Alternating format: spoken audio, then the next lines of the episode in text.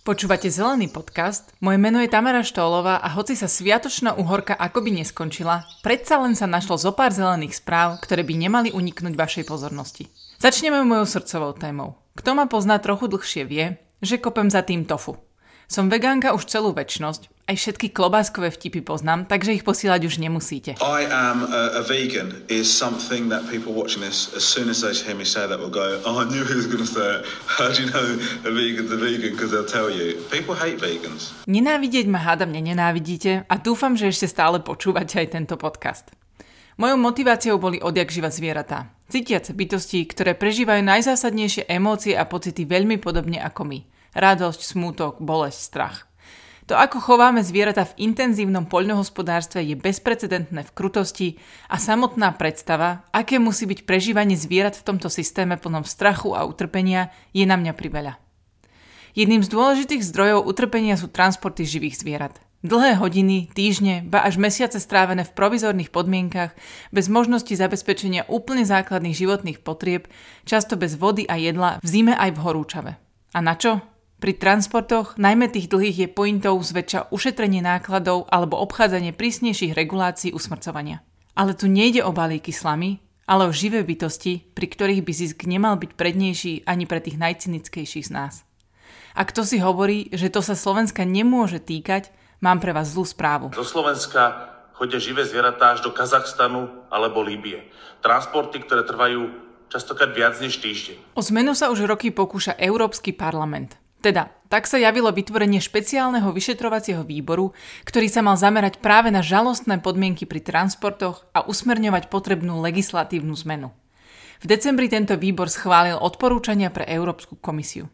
Hoci boli tiež kompromisom, podarilo sa dosiahnuť dohodu pri najzraniteľnejších skupinách. Pri transportoch mláďat, ktoré sú dnes prevážané už ako niekoľkodňové bez akejkoľvek imunity a bez funkčného vybavenia, ktoré by im umožnilo plnohodnotne sať počas prepravy, ale takisto aj pri transportoch dospelých kráv. Hovorím o transportoch vysokogravidných samíc, ktoré transportujeme v treťom trimestri tehotenstva. Výsledkom sú spontánne potraty alebo pôrody na palubách kamionov, kde jediným riešením je potom už len humánne usmrtenie nebude aj pokračovanie do cieľa, ktorý je často bytunkom. Dúfali sme tiež v stanovení maximálnej dĺžky trvania transportu na 8 hodín, a to bez ohľadu na typ dopravy aj účel prepravy. No a o finálnej podobe podmienok transportov sa hlasovalo v plene Európskeho parlamentu práve v čase nahrávania tohto podcastu. Vedeli sme, že kľúčový boj sa odohráva práve teraz a že vzniknú príležitosti na posilnenie aj oslabenie tejto pozície.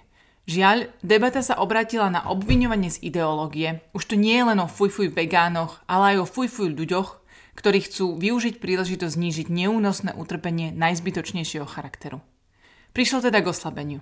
Nič zo zásadných odporúčaní neprešlo.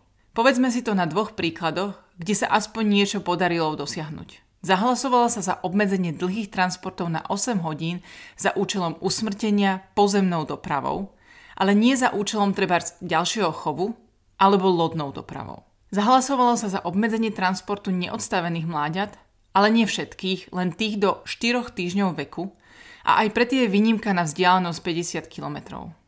Dnes mám ten skeptický pocit, že to všetko, debaty aj misie europoslancov a europoslankyň boli zbytočné. Že celý špeciálny výbor a snaha Európarlamentu bola len akože, také predstavenie pre verejnosť.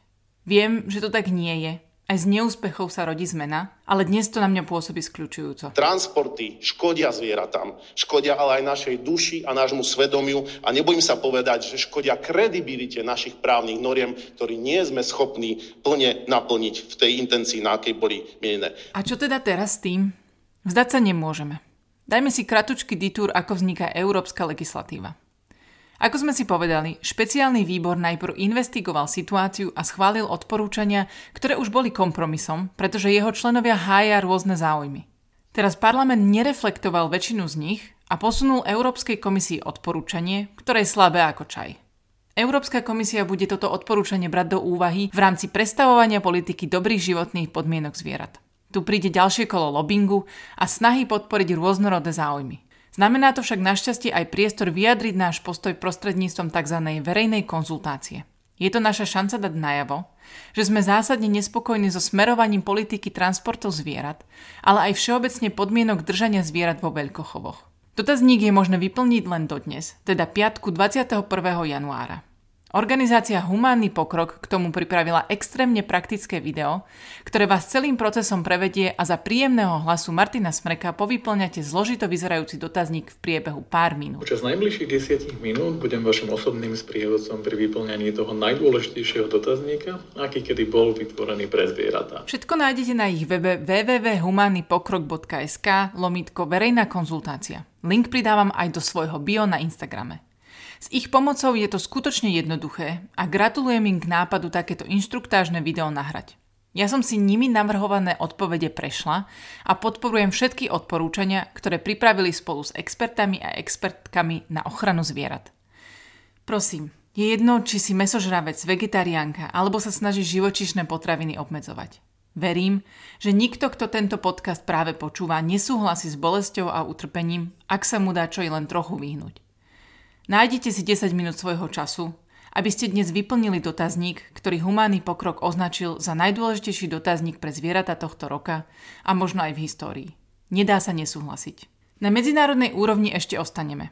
Svetové ekonomické fórum každoročne zverejňuje predikciu najzásadnejších globálnych rizik pre daný rok. Ak ste na prvých priečkach čakali napríklad pandémiu alebo nejaký ekonomický problém, ktorým sa političky a politici tak radi zaštiťujú ako dôvodom, prečo vo veci klímy nekonajú, čakali ste márne. Na prvej priečke sa nachádza klimatická zmena. Klíma a s ňou spojené problémy ako napríklad extrémne prejavy počasia sú považované za top 3 problémy z hľadiska závažnosti na najbližších 10 rokov. Celkovo environmentálne rizika dominujú v predikcii rizik v krátkodobom aj v dlhodobom horizonte. Čím je to výnimočné? Svetové ekonomické fórum je organizácia združujúca členov a členky z radov ekonomie, nadnárodných firiem, vedeckých inštitúcií, investovania, politiky či novinárčiny, ktorá má za cieľ doslova zlepšovanie stavu sveta. Critics, however, say the elite in Davos are responsible for global inequality Fórum je dlhodobo kritizované za odtrhnutosť od reality bežných ľudí a chudoby, za elitárstvo, enormnú environmentálnu stopu, rodovú nevyváženosť, nedostatok transparentnosti, padajú dokonca obvinenia z plutokracie. Za mňa na papieri typická organizácia minulého tisícročia, uznávajúce tradičné modely ekonomie, ale aj rozmýšľania, ktoré sa dávno ukázali ako nefunkčné. I think I know more about the environment than most people. I want clean air, I want clean water, I want a wealthy country, I want a, a spectacular country with jobs, with pensions, with so many things. At the same time, it's very important to me. We have to maintain this incredible place that we've all built. We've become a much richer country, and that's a good thing, not a bad thing. We can't let that wealth be taken away. Nevenujú sa skutočnému riešeniu environmentálnych problémov, sociálnej nerovnosti ani chudoby a riešenia presúvajú z pliec vlád a firiem na plecia tzv. zodpovedných spotrebiteľov, čo je model individuálnej zodpovednosti, ktorý bol už takisto vyvrátený ako nefunkčný, používaný ako manéver na odpútanie pozornosti od tých, ktorí majú riešenia skutočne v rukách a od ktorých aktivity či neaktivity reálne závisí výsledok nášho boja s klimatickou zmenou. Napriek tomu, že obava fóra z environmentálnych rizík, ktorú ukazuje vo svojich rebríčkoch a správach, môže byť greenwashingom, nedá sa opomenúť efekt toho, keď tento typ tradičnej ekonomickej a probiznis zladenej organizácie rok čo rok poukazuje na to, že klimatická zmena je najväčšia hrozba, ktorej čelíme. Z nadnárodnej debaty domov posledných dňoch prišla kritika na ministerstvo pôdohospodárstva. Do medzirezortného pripomienkového konania, čiže do procesu, v ktorom môžu iné ministerstva a štátne inštitúcie, ale aj mimovládne odborné organizácie či verejnosť podať pripomienku a zlepšiť tak návrh v legislatívnom procese, tak do tohto konania podala ministerstvo strategický plán pre spoločnú poľnohospodárskú politiku.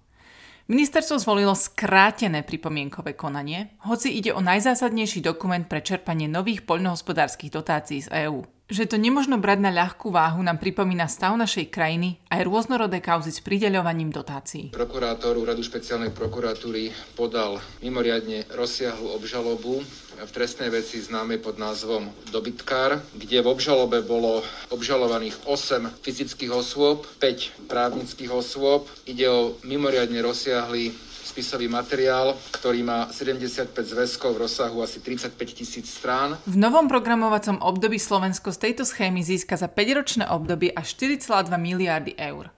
Na pripomienkovanie tento 700-stranový strategický dokument predložili 4. januára. Verejnosť sa mohla vyjadriť do 11. januára, čiže dokopy 5 pracovných dní. A táto výhrada sa viackrát objavila aj medzi samotnými pripomienkami, napríklad od Združenia miest a obcí Slovenska, Zväzu ekologického poľnohospodárstva Ekotrend či Klubu 500. Ministerstvo namieta, že predloženiu predchádzal rozsiahly proces, do ktorého bolo zapojené široké spektrum stakeholderov a teda na finálny dokument musí stačiť tých 5 pracovných dní. Iniciatíva Essence, ktorá združuje vedcov a odborníčky na ochranu prírody, do procesu zapojená nebola. Prizvaná bola iba Slovenská poľnohospodárska univerzita a teda žiadna vedecká inštitúcia venujúca sa ochrane prírody. To je v čase rapidného úbytku biodiverzity, na ktorom sa významne podieľa aj poľnohospodárstvo alarmujúca správa. Normálna lehota pripomienkového konania je pritom minimálne 10 dní s tým, že výnimku na skrátenie na polovicu tvoria zásadné udalosti ako ohrozenie ľudských práv či základných slobôd, alebo ak hrozia výrazné hospodárske škody. Ministerstvo ako jediný kvázi legitímny argument uviedlo, že na dokument už čaká Európska komisia. Je pravda, že pôvodný termín bol do konca roku 2021, ale komisia nakoniec rozhodla o predlžení predkladania, pretože pôvodný termín nestihli viaceré štáty. Vo výsledku ministerstvo získalo 5 dní, čo nie je žiadna zásadná doba, a vystáva z toho otázka, či dôvodom na skrátenú lehotu nebolo niečo iné, napríklad snaha vyhnúť sa pri veľkej pozornosti zainteresovanej verejnosti. Či to tak bolo alebo nie, Proces ostane poznačený pochybnosťami, najmä keď uvážime, že sa nedostal ani do oficiálnej komunikácie ministerstva, hoci priestor pre propagáciu liečivého tekutého zlata, teda slovenského medu, či desatoro pri kúpe šteniatka sa našiel. Pri rezorte pôdohospodárstva ešte ostaneme, napokon v rámci Zeleného piatočku sú už známa firma. Ministerstvo a lesy Slovenskej republiky reflektujú na záujem verejnosti podieľať sa na kontrole procesov v lesníctve. Poznáte to určite viacerí, ste v lese, vidíte ťažbu, ktorá sa vám nepozdáva a rozmýšľate, či je legálna. A neviete to veľmi zistiť. Povedzme si úprimne, všelijaké kšefty s drevom sa na Slovensku diali. A isto ešte dejú. Kontrola verejnosti by mohla byť tým impulzom na zlepšenie stavu a budovanie dôvery. Upozorňujem netrpezlivých, ako som ja, Teraz si vypočujete vetu ministra, ktorá mohla byť povedaná za štvrtinový čas. Aby sme zabezpečili tú vyššiu kontrolu aj zo strany verejnosti, tak e, sme pripravili e, pre širokú verejnosť e, prístup k lesníckému geografickému informačnému systému a zároveň sme pripravili mobilnú aplikáciu na kontrolu ťažby a transportu dreva. Čo si, že by konečne? Odpovedie nie. Nie a nie. Lesnícky geografický informačný systém funguje už dlho, poznám ho a občas používam. Nenašla som ho nikde verejne ľahko dostupný, dostal sa ku mne takmer ako podpultová informácia z radov ochranárskych.